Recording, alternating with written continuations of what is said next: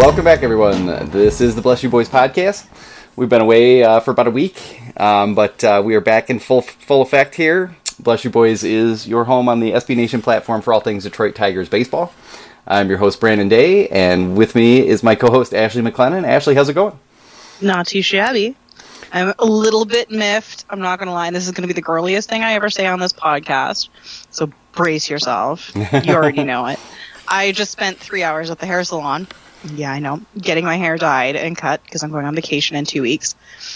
During that time, the one time I decide to be like splurgy and girly, I miss a James Paxton no hitter. I am absolutely furious.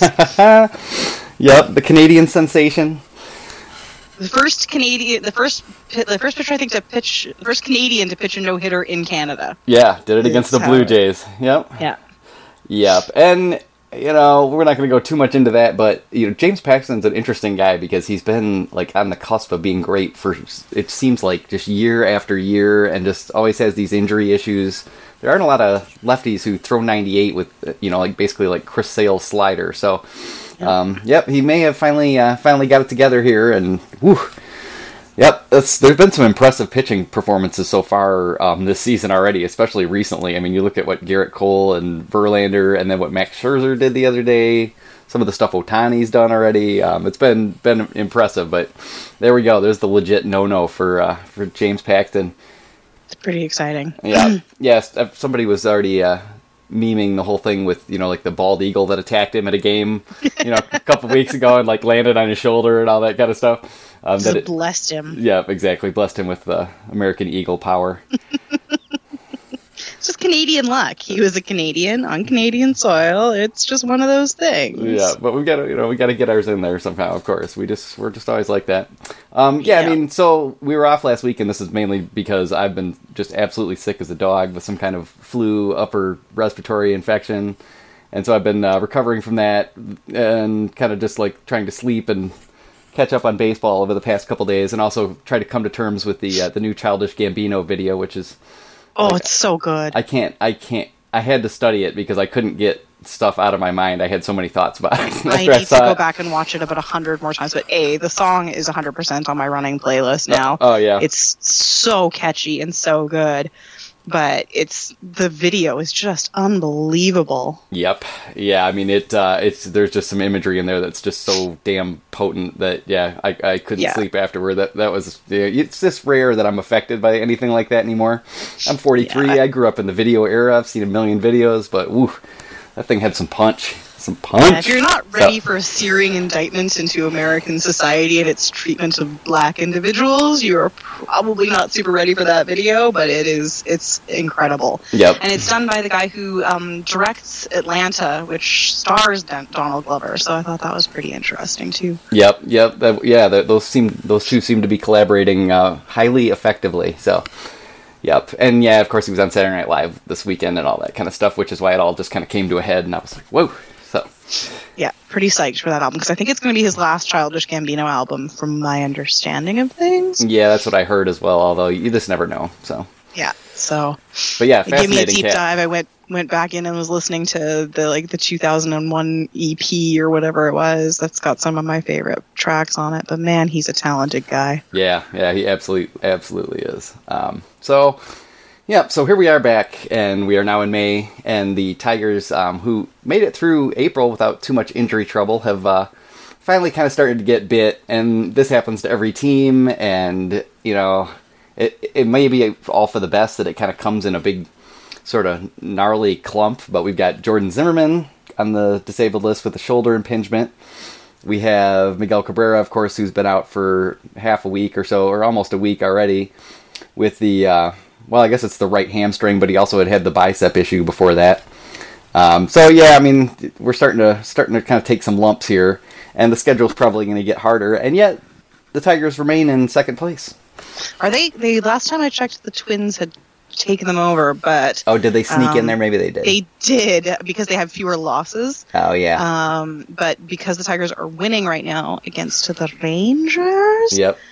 Um, we may be back. Yeah, right now the no uh, Tigers are yeah three back. So they'll have to do a couple more wins to to get back over the Twins. Oh, okay. Oh yeah, the Twins did go on a little little bit of a run there. A little okay. bit of a spree. yeah, I mean, you figured it had to happen here eventually, so. Yeah, but still, Tigers being in third is ridiculous. I was actually laughing at this today. I was looking at the NL East standings, Oh yeah. Um, which are extra funny now because the Braves just beat the Rays. Um, it's it's goofy. Like everybody, with the exception of the Marlins, is within two games of first place, including the Nationals. That they're sitting down there in like their fourth place spot, but they're still only two games back. Like it's absolutely ridiculous. Yeah, after so many years of that just being like the worst division, um, and you know Washington kind of just having a cakewalk, they they finally got a real real dog race going on over there, and uh, Atlanta's leading the way. You got Philadelphia. We Philadelphia. talk about the, the Diamondbacks having 23 wins. Yeah. Like, Yep, the Diamondbacks, and that's with you know they already lost Taijuan Walker to um, Tommy John surgery. Paul Goldschmidt has been absolutely god awful, um, basically since last September, um, and it hasn't stopped them a bit. Um, the pitching continues to be great. Bullpen continues to do great over there. Alex Avila does well. Like, who even knew? Yep, I watched them take take a couple from the Astros. Um, you know, like Verlander with the, eight innings, fourteen strikeouts, and I think one hit, and uh, and yeah, they lost that game. So yeah, Arizona's been super resilient, and um, at the same time, maybe the most interesting story in the whole National League is that the the Dodgers are 15 and 19 and in very very bad shape at this point. Yeah. They, they are hemorrhaging players. Um, they've got you know Kershaw now on the DL. down. Yeah. Yep, Seager's gone for the year. Definitely been hearing a lot of chatter now about, like, is Clayton Kershaw as we know him a thing of the past? Mm-hmm. Which, I mean, every player's got to hit their prime at some point. You got to assume it's going to happen, but it's hard to imagine a guy with as much talent as Clayton Kershaw has just being done. Yeah, like he's obviously not. I mean, he's still going to be an incredibly talented pitcher, but like he's still got to have some of that Kershaw magic left to him. Like I can't imagine he's just going to suddenly become, you know, you know, team's fourth starter somehow. Like he's still Clayton Kershaw. Yeah, I mean he's not he's he's not in the kind of shape that like Felix Hernandez, you know, is or something like that. Yeah. Um, you know, he's still got most of his stuff. He lost a little bit of fastball velocity, you know, which is kind of the sign like this spring and early early in the season, um, and his command of the fastball, which has has always been impeccable, has been down as well. So those were kind of some indicators, and we'll just. I guess you just have to see. Like bicep tendonitis can be minor.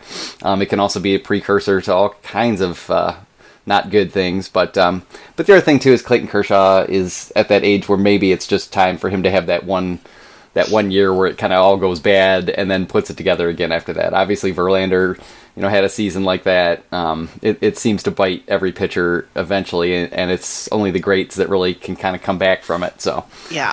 we'll see. But yeah, the Dodgers definitely have some some legit problems down there at this point, and um, it's going to be interesting to watch and see if they they can pull it together.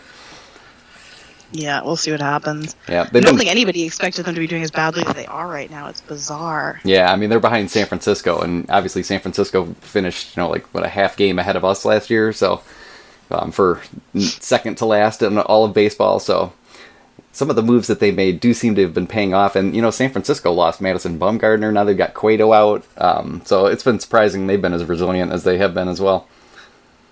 It's ridiculous. Yep. It's, tis the early season woes, right? Mm-hmm.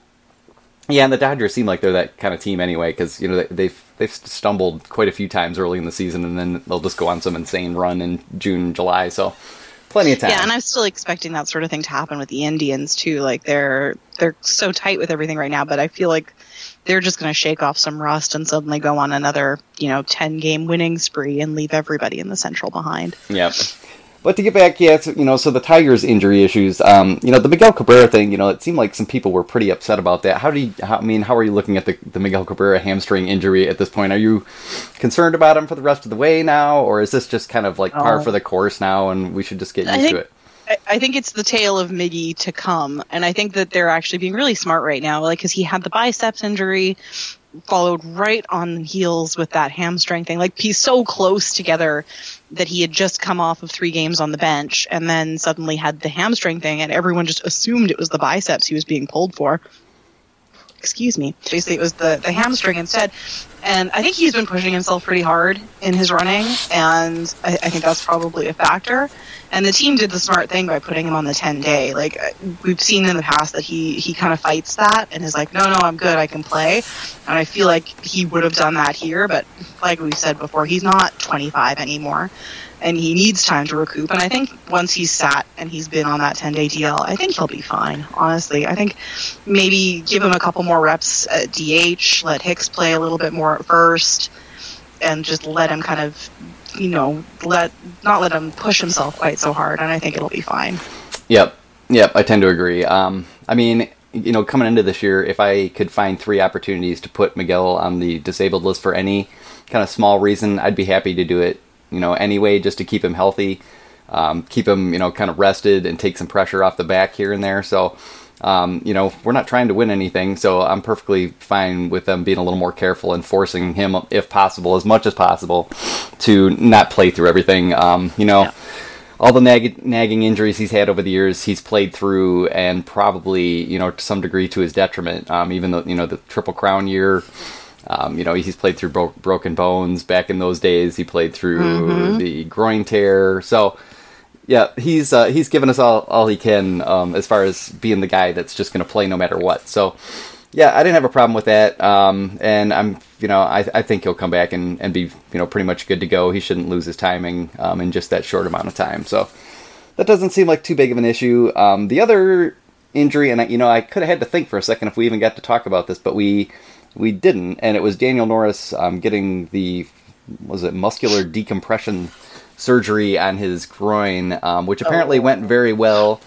Um, and that's going to keep him out now for you know something like eight to twelve weeks. Eight to twelve weeks, yeah. Yeah, and you know, I mean, that's as frustrating as it is. It just seemed like they had tried everything possible to kind of rehab it, and um, so I'm glad they finally just went ahead and did this now. So you know, hopefully he can come back after the All Star break you know, healthy and finally start taking advantage of uh, Mr. Bosio's tutelage. Because, you know, from what I saw of Daniel Norris before he went down, you know, the real issue was the velocity, and that's all tied to the to this injury. So. Um, the slider was looking good. Um, he, you know, he was striking plenty of people out. He didn't really get hit hard more than like one or two innings along the way. Um, so, I, you know, I, I, don't feel too bad about that one either. Um, it's frustrating. I'm sure Daniel's frustrated, but you know, in the end, oh yeah, you can best tell. to just get it taken care of. He was tweeting something today about not letting yourself get in the way of yourself, kind of thing, and I think he's he's so much in his head. The poor guy. I think there's so he just he overthinks a lot. I feel like poor Daniel Norris does. I feel like we should have been able to let a little bit of the pressure off of his brain. I think that might have helped too. Yeah, poor guy. Yeah, I mean, but, he's you know he's just that guy though. You know, he's not he's he's not your typical kind of empty-headed baseball donk. And I'm sure you know a lot of people would say that maybe he'd be better off if he was. But um, you know, there's plenty of plenty of super talented, smart players out there. So you know, oh yeah, how's it going, Joey Votto? So. Um, you know, I don't. I I think we, and I, I've been saying this probably since you know 2016 is that people read way too much into Daniel Norris and like what his personality is like and this and that. It's all about health. Um, so, you know, he's been dealing with these nagging things for such a long time that it's it's just all for the best that he finally broke down and got the surgery done. And you know, a lot of that you know kind of mental angst that he seems to go through. Um, you know, if you, if you're not healthy and you're trying to pitch through it, you know that that's that's just going to weigh on you. There's nothing you can do about it other than you know to get healthy again. So we'll just have to see how it goes. Um, it was kind of a drag, but you know the Tigers didn't seem like they knew what to do with him anyway at this point. So yeah, maybe all for the best as as well. There, um, you know, he's he's still under club control for many years to come, and there's still plenty of time for him to get it sorted. So we'll just hope that he does. Yeah. Somebody asked me the other day if they thought this was like it for the like trying him in in the catcher in the starter role, and I'm like, no, it's not it for trying him in the starter role. He's not suddenly done because he had surgery. Yeah, I mean, I, you know, it's just one of those things, and it goes back to the Miggy thing, where I, I just wonder sometimes if people don't watch other teams very much, and and to see how often people go down with injury. I mean, there's you know 23 24 25 year old players dropping like flies from injury all over the place so yeah absolutely yeah so this is just part of the game and uh, you know we don't need to hand wring too hard the tigers you know aren't trying to win anything this year and these things won't really affect anything long term so yeah, so we'll just see how it goes. It was a little bit of a drag. If there was one that kind of bummed me out, it was Jordan Zimmermann more than any because he had just come off, you know, pitching a couple pretty darn good games and looking like he may have kind of figured it all out for Figured himself. himself out, yeah. And here we go, shoulder impingement for you know, and probably out for a few starts. we can't win. But I mean, that's the point, right? We're not trying to. Exactly. We we can't win these days, and you know that's that's just something we'll have to get used to. We're not going to win until uh, the farm system starts kicking up some gems here. So, yep. In the meantime, we're just gonna have to suffer through it, like we did during the game on Sunday. and we must address this because Jose Iglesias versus Ron Gardenhire. I don't want to overstate it. Obviously, this isn't like this isn't Ohio State versus Michigan or something. Obviously, Yeah, This it's is- not like going to come to blows in the clubhouse or anything, but it, it is. Ron Gardenhire definitely uh, made it very clear he was unhappy with the lack of hustle, um, or even like an effort to try from Jose Iglesias. And I think he basically outright called it a bullshit move. Like he said he wouldn't put up with that sort of bullshit Yep. um, from his players, and I think he was so candid about it in the post game that like as the guys were filing out of his office, one of them actually had to stop and go like, "Wait, like was all that on the record?" And I guess Ron Gardenhire kind of looked at them and was just like, "Duh, it's on the record. Why the hell else would I say it?" Um, so it, it was pretty apparent that he was he was being as vocal as he was to really just like stick it to Iglesias and make him know how unhappy he was. Yep. Like not, And- nothing quite like having your manager call you out for bullshit in the media. Yeah, and I mean, and what it came down to, um, to go back to the the game in question on Sunday was that the Tigers were, you know, were playing some shifts on the Royals, and Whit Merrifield was on first base, and basically just walked to second and then walked to third, and there was no one close enough to cover the bags, and you had a rookie catcher in Grayson Greiner catching his very first game in Major League Baseball. Um, so the you know the opportunity was right there, and no one really made the effort to try to you know get to the bag in those cases. And then they had just walked they walked Jorge Soler, and he was at first, and then he followed in Merrifield's steps um, with Merrifield on third, and just traipsed down to second. And after the game, yeah, Jose Iglesias, you know, apparently said that you know it sounded like he was pinning it on the coaches, like they've got to come up with a better plan for how we're going to play these shifts and still cover the bases. And yeah, that was when Ron Gardenhire um, pretty much pretty much just you know lit him on fire. And it's been Yeah. interesting because the past two days, Jose Iglesias has played, and not necessarily um, in a good way, played like a desperate man. Like he's looked. He's looked Well- stressed to me. Like he's looked like you know he's he's not sure of himself out there. He's looked a little bit. Uh, Well, he hit Sweaty. an opposite field he did home run tonight today, didn't Yep, he? Yep. Like, wow. Yep. When did we ever think we were going to see that? Yep. But But we also saw him, you know, bobble a play last night. We saw Dixon Machado blow a couple Yeah. plays. Um, it was it was an ugly couple games for uh, for the middle infield in particular. So, yeah, good to see Iglesias hit a home run. Uh, maybe that will kind of I don't know settle him down and and get him back to his usual, you know, non-hitting but good defense self. But uh, but it was but you know it is interesting to watch Ron Gardenhire perform these things because they feel like performance. Um, They feel like performance for the media as well and the beat writers because I've noticed the beat writers taking a lot like his tone on towards some players that you've never seen before. You like you never really see them rip rip guys, you know, during the Ausmus era unless Brad Ausmus said something and Brad Ausmus didn't usually let that stuff kind of get out. Whereas Yeah. Ron Gardenhire seems perfectly content to blow someone up in the media once in a while and you know and allow them to kind of take him to task as well. So it's been interesting to see that style kind of develop and you know after a month of you know good times. Hey it's you know the baseball season's back. We're all having we're all having fun. This is the point in the season where it starts to turn into the grind and um, it'll be interesting to see how he handles the clubhouse um, as a team that isn't very good has to kind of you know keep their heads above water this whole way.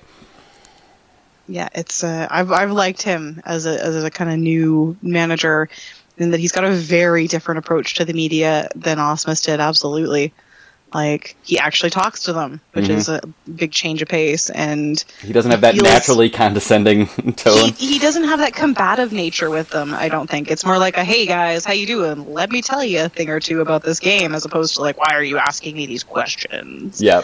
There's much more of a never felt- comfort in it, you know, like he, he's done this, he's been around the block so many times. Whereas Ausmus always seemed like from the beginning like he took a lot of stuff personally that a, a, a more experienced manager would know. You know, this is just the cost of doing business. So yeah, I you know I think on those fronts, like you know, Gardenhire has been, been pretty pretty entertaining at least and interesting to watch. Um, even if I'm still not that big of a fan of him as manager, mm-hmm. that's fine because again, we're not trying to win. He makes it interesting. Yeah. Yep, and he's much more quotable and. Um, and you know you have to look at some things like you know our um, our buddy Peter who um, put an article up on the site today about the Tigers base running and how improved it's been, and it's mm-hmm. been pretty radically improved um, so far and the Tigers definitely seem to be taking the extra base and, and running much more aggressively and much more heads up out there and looking for opportunities. So that's been that's been something that the Tigers have been trying to do since the Leyland era, and even Jim Leyland could never get that out of them. So that's been cool. Yeah, what I found interesting about Peter's piece is that he addressed the fact that the talent itself isn't actually that much better. Mm-hmm. So it's not like we suddenly have a bunch of guys that are like speed demons on the base paths because like he actually breaks it down number by number and the, the bare bones numbers are not that impressive compared to other seasons but somehow the results are there. So I think that it's it's actually pretty interesting just to see that with the same level of talent, he's actually managing to accomplish what our two previous managers couldn't. Yeah, yeah, because I mean, we lost Ian Kinsler and Justin Upton, who are both you know among the best base runners on the team, and yeah, Cameron Maybin had some great speed, yep. and those guys are all gone. So yep, so it seems yeah, he seems to be having some some effect there. You know, the thing I always thought about Ausmus is that you know every year he would come out and want them to be aggressive and then as soon as a couple screw ups happened, it was like they backed off. And the only way you can get better at playing at a certain speed is to just play at that speed and accept the mistakes, you know, and hope that over time you get used to kind of seeing and reading the game at that speed. So I'm glad he just kind of keeps turning them loose. There was an incident with Jacoby Jones where he stole a base and, and missed a sign that he wasn't supposed to. And even though he was successful, um, you know, I, I think Ron Gardner went up to him afterward and was like, "Hey, I want you to, you know, I want you to keep you know, I want you to make sure you're, you're checking the signs, but I also want you to keep playing aggressive no matter what happens. So, uh, you know, I'm okay with that side of it. And I thought that was good. That was good to see. Yeah. Yep. And otherwise, you know, the starting rotation continues to make this team like relatively watchable. Like we haven't really seen them get blown out still. Um, not not in yeah. not in the kind of like Dylan Bundy-ish way that we saw Dylan Bundy get epically just torched for the Orioles today in the first inning. Oh, yeah, that was ugly. I think his final line was like zero. It was like because he just couldn't get a single out to save his life. Oh, it, it was, was, like home run, home run, single, yeah, walk, walk, home run, home run, four home runs so in one inning. Ugly. So we haven't had to put favorite, up with it somebody on the Twitter. I think it was Dean Szymborski. Uh, who I don't know who it was. Um, so yeah. Dan, Dan Szymborski, maybe? Dan Szymborski, yeah, thank yeah, gotcha. you. Master of the yeah, Zips yeah, projections, yes. Yeah, Zips guy. Zipstan. So yeah, um, he said that they, their uh, win percentage had gone from um, zero to lol in the span of one inning, which was much funnier. Before I totally forgot his name. yeah, but it had, yeah. I mean that's that's the kind of thing that'll happen once in a while, and I'm just I'm just glad we haven't seen too much of that because the bullpen is already taxed enough, and you know thank God the starters are going out there and giving us five or six innings seemingly every game at least, um, without you know just getting shelled and giving up five or six runs. And it seems to me like what I'm what I'm interested in particularly is whether or not this is Chris Bosio's game planning, because it just seems like they're not getting hit that hard. Like you know, each start they like they come out with a plan and it seems like they execute it pretty well until the other the opposing offense starts to have a chance to adjust to them. Um, when you see pitchers come out and be successful early in games like that, that a lot of times that is you know the good plans between the catcher, the pitching coach, and and the pitcher themselves. So that's very promising, I think. Yeah, uh, that's been interesting to watch because they're definitely not getting, like you said, they're not getting shelled the way we thought they might. So it's been uh, it's been actually fairly promising season so far. Yeah, you know, I actually on the Patreon podcast I did last night with Rob, um, Rob Rogacki, our site editor. Um, for any of you who are not Patreon subscribers, you can go over to our Patreon page and become a patron of the site and of the podcast there. And we do have some some extras going up um, over there, including the podcast that we did last night. But um, I'll see now. I've totally forgotten what I was talking about. Oh, but we, we were we were saying. I was like, well, that's a perfect opportunity for a Patreon aside, but but yeah, I mean, basically what we were talking about was how there's been there's been anger, and um, I, you know, I think one of our biggest fears was that there, you know, there would be so much apathy toward the season that this team wouldn't even be entertaining enough to make you mad at them, and instead we've been mad quite a bit. There've been a lot of close losses. Um, the bullpen's been able to blow some games and do all those sorts of things that, you know, a really really bad team, you know, like a 2003 level team, just just doesn't even compete enough, you know, to become relevant. So, yeah so we can still watch this team and, and be frustrated and you know pick apart managerial decisions and all those sorts of things without you know feeling like we're just being completely crazy because they're they're still competitive in all these games. Exactly.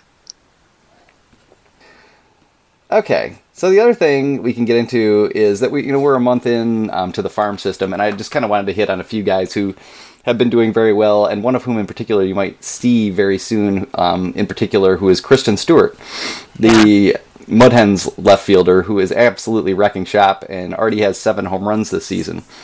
Um, and that's that's been really good to see. There was still a little bit of question coming in, you know, the season about his ability to handle velocity, um, and and just kind of you know obviously there are questions about his defense, and those questions are probably going to be answered with no, he's not really any good at defense, but but well, uh, that's been his profile for it forever. Like he's always been the kind of guy that's got future DH stamped all over him because he's the power hitter, but he has no real defensive merits to speak of at all. He's kind of just like we're going to toss him out in the field until we don't need him anymore. Yeah, and you know I've seen people already like, well, why can't he play first base? And I mean, Christin Stewart can't throw. Um, you know, he he's notorious for making some bungles in the outfield. You don't really want him like picking balls out of the dirt for you.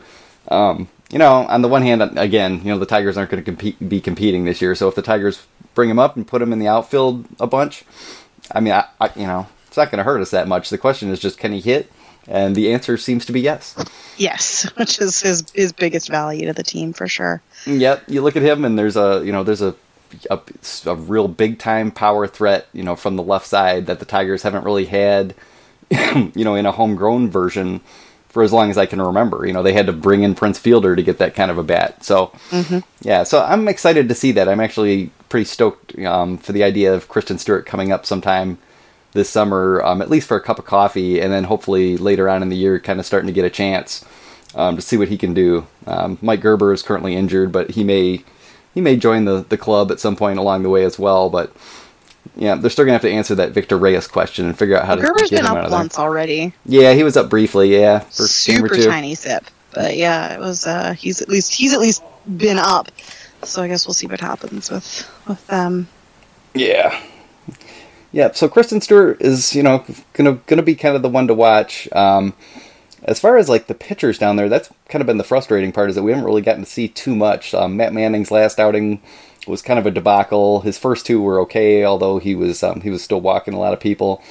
Um, Alex Faedo's been solid, um, and Beau Burrows has been solid, but we have, we just haven't really seen any like kind of monster starts from anybody. Um, so there hasn't been a whole lot to get super excited about um, as far as the farm goes, pitching wise. But it's still very early in the minor league season, and we'll just kind of have to see how those guys kind of asking us, and then we can kind of switch to that. Let's see we have some questions on our page today.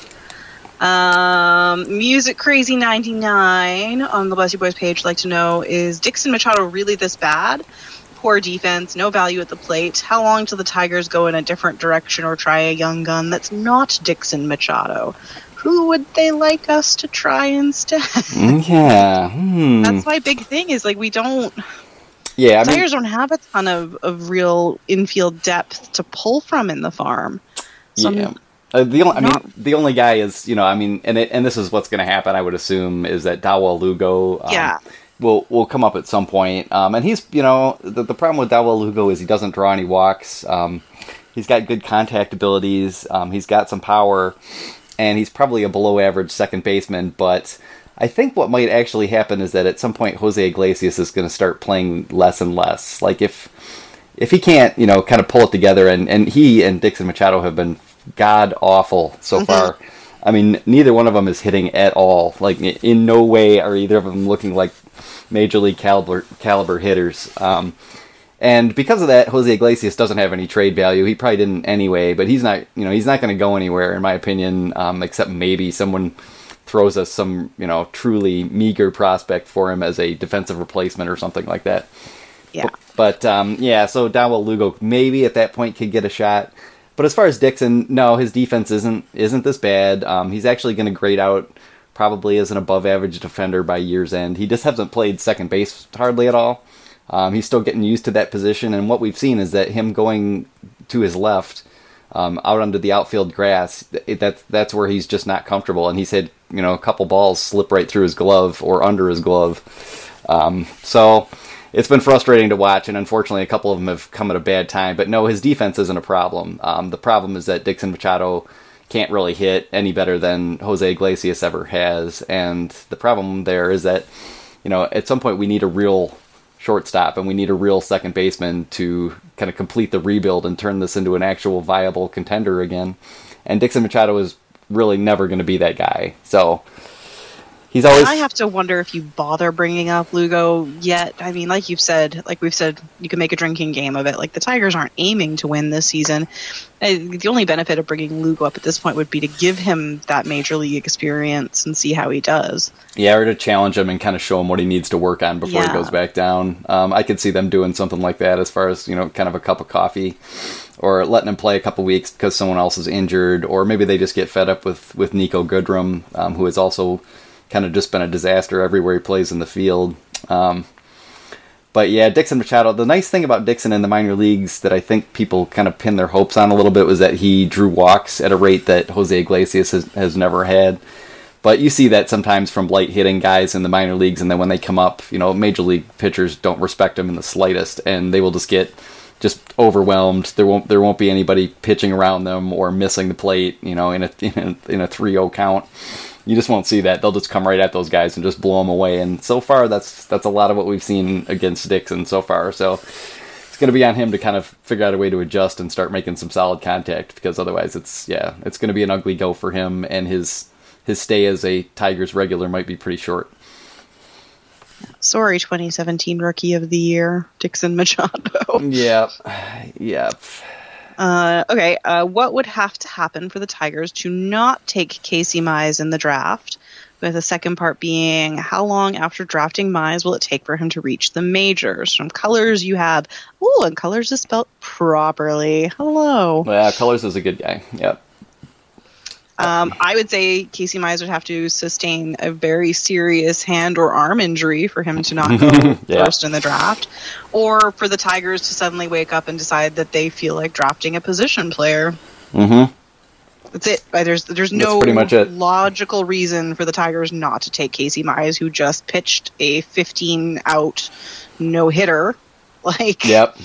there's it, it logically he's exactly the Tigers profile. He's a hard throwing right-handed pitcher. He's precisely what the Tigers just go crazy for.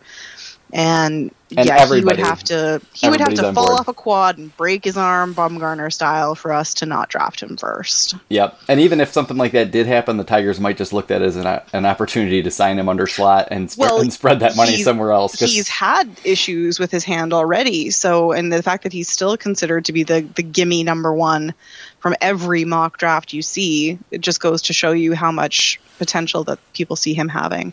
Yeah, and there really isn't any prospect site or scout or any report you'll hear anywhere that doesn't believe that the Tigers are, you know, are, are going to take Casey Mize. Like they're they're guaranteed to take Casey Mize unless something else happens. So Yeah, and we were we were talking about this before the podcast about how uh, you know it was so surprising that Hunter Greene didn't go first last year, um, and you might see a shakeup like that. And I think we'll get to the answer to the question that will follow up very shortly, um, but it's very unlikely. Yeah. Very, very unlikely, just because of, I think the the Twins drafted the way they did out of necessity. They saw future need and and they chose to draft the way they did last year as a result. Um, I don't think the Tigers are going to take into account quick turnaround logic and pick a position guy. I think they're hoping to build the next Justin Verlander. yeah, I think that's what they're what they're hoping for. At least you know, kind of a reasonable facsimile. Um, and as far as how long after drafting him will it take for him to reach the majors? Um, I would bet that Casey Mize will reach the majors before any of the other Tigers' top pitching prospects. Um, you know, he could probably come right up and, and go right to the, the Erie Sea Wolves in Double A Yeah. and and do perfectly well. So I'd be surprised if they didn't just toss him into the double A level. Yeah. Honestly. if they're gonna if they're gonna pitch him and they don't decide to kind of shut him down until like the Arizona Fall League or something like that, yeah, I mean he could he could start right out there and be fine. And I would think, um, you know, I mean, 2020 by the latest, but Casey Mize might be ready, you know, to pitch in the major leagues by next year, and it'll just be a, a question of making sure they game his service time. As kind of weak as that is, you have to do it because everyone else is doing it. Um, so he won't start with the team, you know, next year. But I, I wouldn't be surprised if he you don't see him pitching with the Detroit Tigers in 2019. Um, he's he's that advanced. His command is that polished. Um, he's got four plus pitches. Uh, you know, it's it's all it's all right there. I think the only question about Casey Mize is can he get much better than he already is? Yeah. And I don't know. We'll find out. Uh, a good follow up to this would be Son of Spartacus, who asked if you had to take a position player with the first overall pick in the draft, who would it be, and how bad would you get lambasted for not taking a pitcher? And I know you and I have the same answer to this question, uh, and that is Nick Madrigal. Mm-hmm. And we love him a lot as a second base prospect who has just some really good, good talent, and I think what it takes to be major league ready second baseman. I think by that 2020 turnaround time, Yeah. easy. Yep. Uh, I, I think he's just got the making of like a Kinsler level, just decent quality all around, potential gold glove second baseman. The kind of guy that you can just keep on your, your roster for years and years and is just going to give you consistent, consistent results. and be a, and probably be a yeah, and probably be a team leader type guy too. I mean, that's the thing that makes me want to bet on Nick Madrigal is just that he's a he's a maniac. Like he's that little guy who you know had to overcome everybody's prejudice, you know, forever, and has Yeah. turned into this like you know super fast base stealing, contact hitting, good defense playing, you know, just savage out there, and um, he'd be a lot of fun. But um, yeah, I think we all know this this just isn't going to happen. As far as would the Tigers get, I guess, lambasted for not taking a pitcher? No, I think everyone would be kind of stunned that the Tigers didn't didn't take a picture. I don't know if they'd get lambasted for it. No, I think they'd get like, oh, that was a surprising it would definitely move, be shocking. You know? it would definitely send every other team scrambling to decide what they were going to do. Um, but yeah, I don't think the Tigers would be like mocked or or you know called idiots for doing that kind of move because it, it is actually a really smart move for them since they don't typically develop position players and they're going to need them like we just talked about with Machado. Yeah. Um, so, I mean, honestly, drafting Madrigal would be the smarter choice for the Tigers, and it might show that you know Avila and the front office are willing to take some risks. Um, but it, yeah, it's so unlikely. Yeah, and I and you know, and I don't even know if I would I would go so far as to call it like smarter. I'm you know, Casey Mize is is an awesome pitching prospect. I am not going to have the slightest complaint about them taking Casey Mize. Um, it would just you know it it would just be the Tigers kind of thinking in a in a bit of a different way, and I. I've never been one to criticize the Tigers for taking a ton of pitching because pitching gets hurt, and having a, you know a lot of pitching that's homegrown and is cost control controlled makes sense as long as you you take care of the corollary, which is on Chris Ilitch and Al Avila, which is that you go out and you buy, you know, you buy hitting. Then, you know, you Yeah. you invest your money in hitters because typically they don't break down. You know, their production is generally at least more consistent. And from that pers- perspective, you can you can look at um, you know taking pitching as as a safer move. Um, it's just that it's only part of the, it's part of an equation that you have to complete, and we'll have to see if the Tigers actually follow through on all that, or whether or not they're going to put us through waiting for Dixon Machado and Dawel Lugo and you know Mike Gerber and whoever else to prove that they're not stars. Like if if they're to take you know guys like that and give them two or three years to show they can't do it.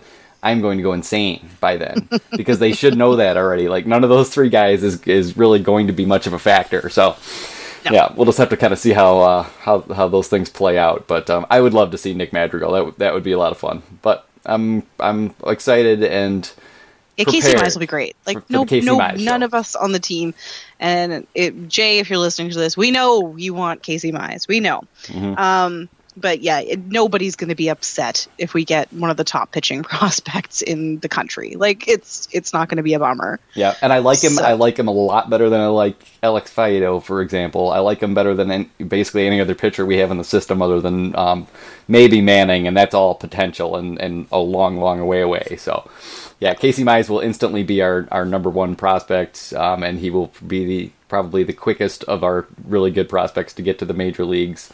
Um, apart from yeah, like we said, like Christin Stewart will probably show up and um, you know be, by next year be some kind of partial DH, partial outfielder type player for us. Um, some bum named Rob Rogacki would like to know who is the most underrated prospect in the system and why is it Christin Stewart? I think we talked about that already, Yep. uh, but it's just a great question, so I Yeah. felt like asking it. Yeah, we have to answer Uh, Rob's questions. I mean, I think we're we're You know, duty it's- bound. It's fair. And really, the only Um, answer is that you know he's he's underrated because his ceiling is very low because he can't play in the field. Um, I think more and more people all believe, and actually, um, you know, Fangraphs put out their Detroit Tigers prospect rankings um, last week, and they had Christin Stewart, I think, number three. Um, because everyone, after seeing a little bit of him this year and what he's done at the AAA level, is now completely sold on the bat and expects him to come up and just wreck shop. So, Yeah. Um, our video making buddy Adam Dubbin would like to know whose Adam. contract is worst, Vmart, Zimmermann, or Cabrera. Um, I said Victor just because he's been such a weight, like just an endless weight around the neck. And it's kind of funny because Cabrera would be the more obvious selection, I think, because of the length of his contract and the expense of it mhm. but it's just such a gimme at this point that I don't even think about it. Like we talk about trades and we talk about everything, and you don't even acknowledge that Cabrera exists in that spectrum because his his contract is just so set in stone yeah, that he's just here for the long haul. And there's something kind of like baseball romantic about that. In that, like we know, even as he declines, that at least he's going to be a tiger when he retires, and there's something kind of nice about that. Yeah, and you just, I mean, you just really hope that the Tigers turn things around fast enough so that there's still some, you know, some usable Miggy um, involved when they're, whenever the hit is that they're good again. Um, Yeah, I think my fear is like Miguel Cabrera having to spend like the next six years, you know, playing out this contract for just a moribund franchise. So let's let's hope it doesn't go that way. I would I would love to see them have things at least back to, you know, hey, we, maybe we can take the wild card this year, you know, by 2020 and and not just waste whatever Miguel Cabrera has left. Um, Yeah, I'd like to see some of like the the late era Pujols we're seeing with the Yeah. Angels, where you know you get those milestones still coming, and he's still got that pop in his bat, and he can kind of be the the elder statesman for the team.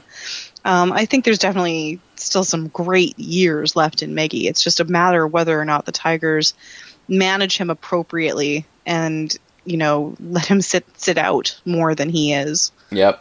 Yep, and just yeah, I mean, he's just a guy who won't come out of games. You have you have to take care of him. You have to make him make him do these things, and it's and you have to be able to talk him into it because you can't just you know you can't just do what you want with him. Um, I think sometimes people think that you can do what you want with them, but people do have to remember that these are you know these are employees in a workplace. Um, you know, you don't just get to like, nah, you're not you know you're not coming in today. You can't do that. Like you have to these things have to be agreed upon and they've got to you know continue to, to keep miggy on board um, with the program so for me the worst one is zimmermann um, and it was nice to see like you know he's gotten off to a good start it does look like maybe you know he's he's kind of started to figure out how to pitch you know with his diminished stuff but um, that's the one that's still going to last a couple years and is probably just going to kind of you know drain on us and be in the way um, at various points when we want to bring up you know more talented young players. Um, you know some of these young starters that we have all throughout the minor leagues are going to be hitting you know major league ready and or at least you know to the point that we want to start giving their them their first shot. And he's kind of just going to be a lump there through 2020. Um, so you know Victor will finally will be, be free of that this this year. So I'm I'm not going to call that one the worst one. Although it is Uh, the I've most annoying on- one right now, for I've, sure. I've harped on it the most, so I think that's why I picked that one. And he did, and of Um, course he home he hit a home run tonight, just just to spite you. Just to like just to rub it in a little bit. Yeah. Uh, I'm gonna skip Son of Spartacus's other question just because we already took one from him. Let's not even do Uh, that. Yeah, there's another one too. Like I, I this I haven't even gotten into the second round yet. We're still yeah, we're I still haven't writing. looked at the second round either. yeah, we're still Um, writing somebody first asked round guys. me on Twitter if they if we think that uh, Nick Castellanos will be better this season than last year. Oh yeah, I mean I I think defensively he will not be worse. Yep. I mean, I guess my answer. I mean, I, I wrote that they should extend him. Um, when when was it? Like last September. I mean, I, I was like adamant that the Tigers needed to make an extension offer because, yeah, I mean, he's not. He's just not going to hurt you the, at, in right field the way he could at third base, and he's actually. By and large, looked okay out there, um, except for on like the, the really hard hit line drive type balls. Um, so yeah, and he's hitting the crap out of the baseball, as expected. I think we're seeing him kind of entering his prime right now. Yep. um, which I think is we're never going to see a good defensive player out of Nick, but he hasn't been as abysmal in the outfield as he was at third, and I think offensively he's he's proving that he's got the pop. Um, and I do hope the Tigers manage to work an extension with him because I think we showed. I wrote an article about it that you know the off season wasn't friendly to guys who don't have much to offer defensively Yeah. and um, he may not get the kind of contract he thinks he's going to get in free agency. So I, I do think that it would be good for them to come to terms. Yeah, So and he's also, you know, he should look at the example of his boy JD, who, Mm-hmm. you know, the Tigers didn't get nearly what we hoped to get for him last year, in part because the Diamondbacks were like, we, you know, we want him, but you know, we know we're gonna we're gonna take some hits as far as his defense, and the Boston Red Sox literally do not want him playing in the outfield at all. And you know, in my opinion, Nick is as good a, defender already out there as JD ever was. I think people slept on how bad JD was in right field by and large because of the bat. And I think what you're going to see is that you know Nick Castellanos' bat is probably going to be somewhat JD Martinez like over the next four or five years. He's coming into those prime years. He's already hitting for high average, tons of extra base power. Um, he's just got to start lifting a few out of the ballpark um, the way JD did, and you're gonna you're gonna have kind of a star that the Tigers may end up just letting walk walk away. So as we speak, he just drove in an insurance run in the game. So yep. He, he gears us and Yep. he does our bidding. Nick Castellanos, professional hitter and young leader. Uh, 20, Yeah, he's- 25. You know what? He's growing on me a lot. Watching interviews with him, he is a really like surprisingly well-spoken guy. Yeah, very Um, thoughtful, actually. Yeah. yeah, they were showing some great interviews with him in between games the other day. And just, he's like, he's a really, he puts a lot of thought into things. Like, he sees big picture things and he's kind of a philosophical dude. Yeah. And he is definitely got the makings of a guy that could be that clubhouse leader that the team needs. He's a really interesting guy. Yeah. He, I, I listened to him a couple weeks ago. He must have spent 10 minutes explaining the fact that he doesn't take any thoughts with him to the plate.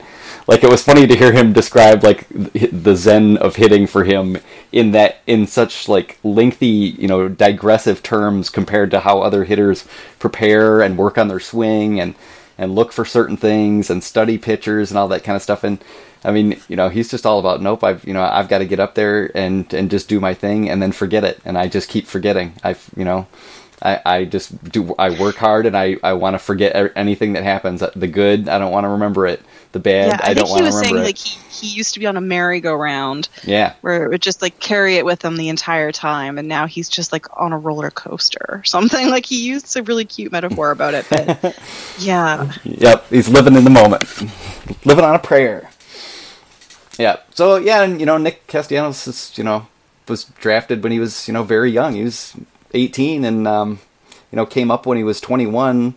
You know in a in an environment where he was playing with you know Miguel Cabrera, Victor Martinez, you know Torii Hunter. You know those dudes on his team, and you know a, a rotation with you know Verlander and Scherzer and these, you know just just these kind of legendary beast type players, um, and had to make his way in that environment. And you know he he took his lumps because you know obviously the defense was bad, um, and he was playing on really out of position there all these years. So yep, he's he's seen a lot for a guy who's you know a 25 year old baseball player. He's seen a lot in the game already. yeah, absolutely. Mm, Yep. Well, all right. I think um, that's probably going to wrap it up. Um, trying to think if there's anything else to talk about. Probably not really. I'm like I said, you know, I kind of want to touch on the the farm system each week a little bit, but there just hasn't been a whole lot of note that's gone on over the past week or so. So we'll kind of save that for next time and get in our groove here again. And um, next week, you know, my voice probably will sound less like Barry White swallowed a bunch of frogs and some kind of Aw. Da- David David Blaine im- impression. Oh man, maybe we should just do the podcast with you sick every week. Yep, I know. I need to do some recording. You know, like I, I feel, I feel ready to sing some slow jams right now. Oh man, get your funk on. Mm-hmm. Terrible. Yeah. All right. So yeah, if you um, if you guys can help us out, please hit up our Patreon page at patreon.com backslash backslash bless you boys. You can follow Ashley at 90 feet from home on Twitter, and you can follow me at Fiscadoro74 on Twitter. Ashley, have a great night. You too, man. All right. Bye bye.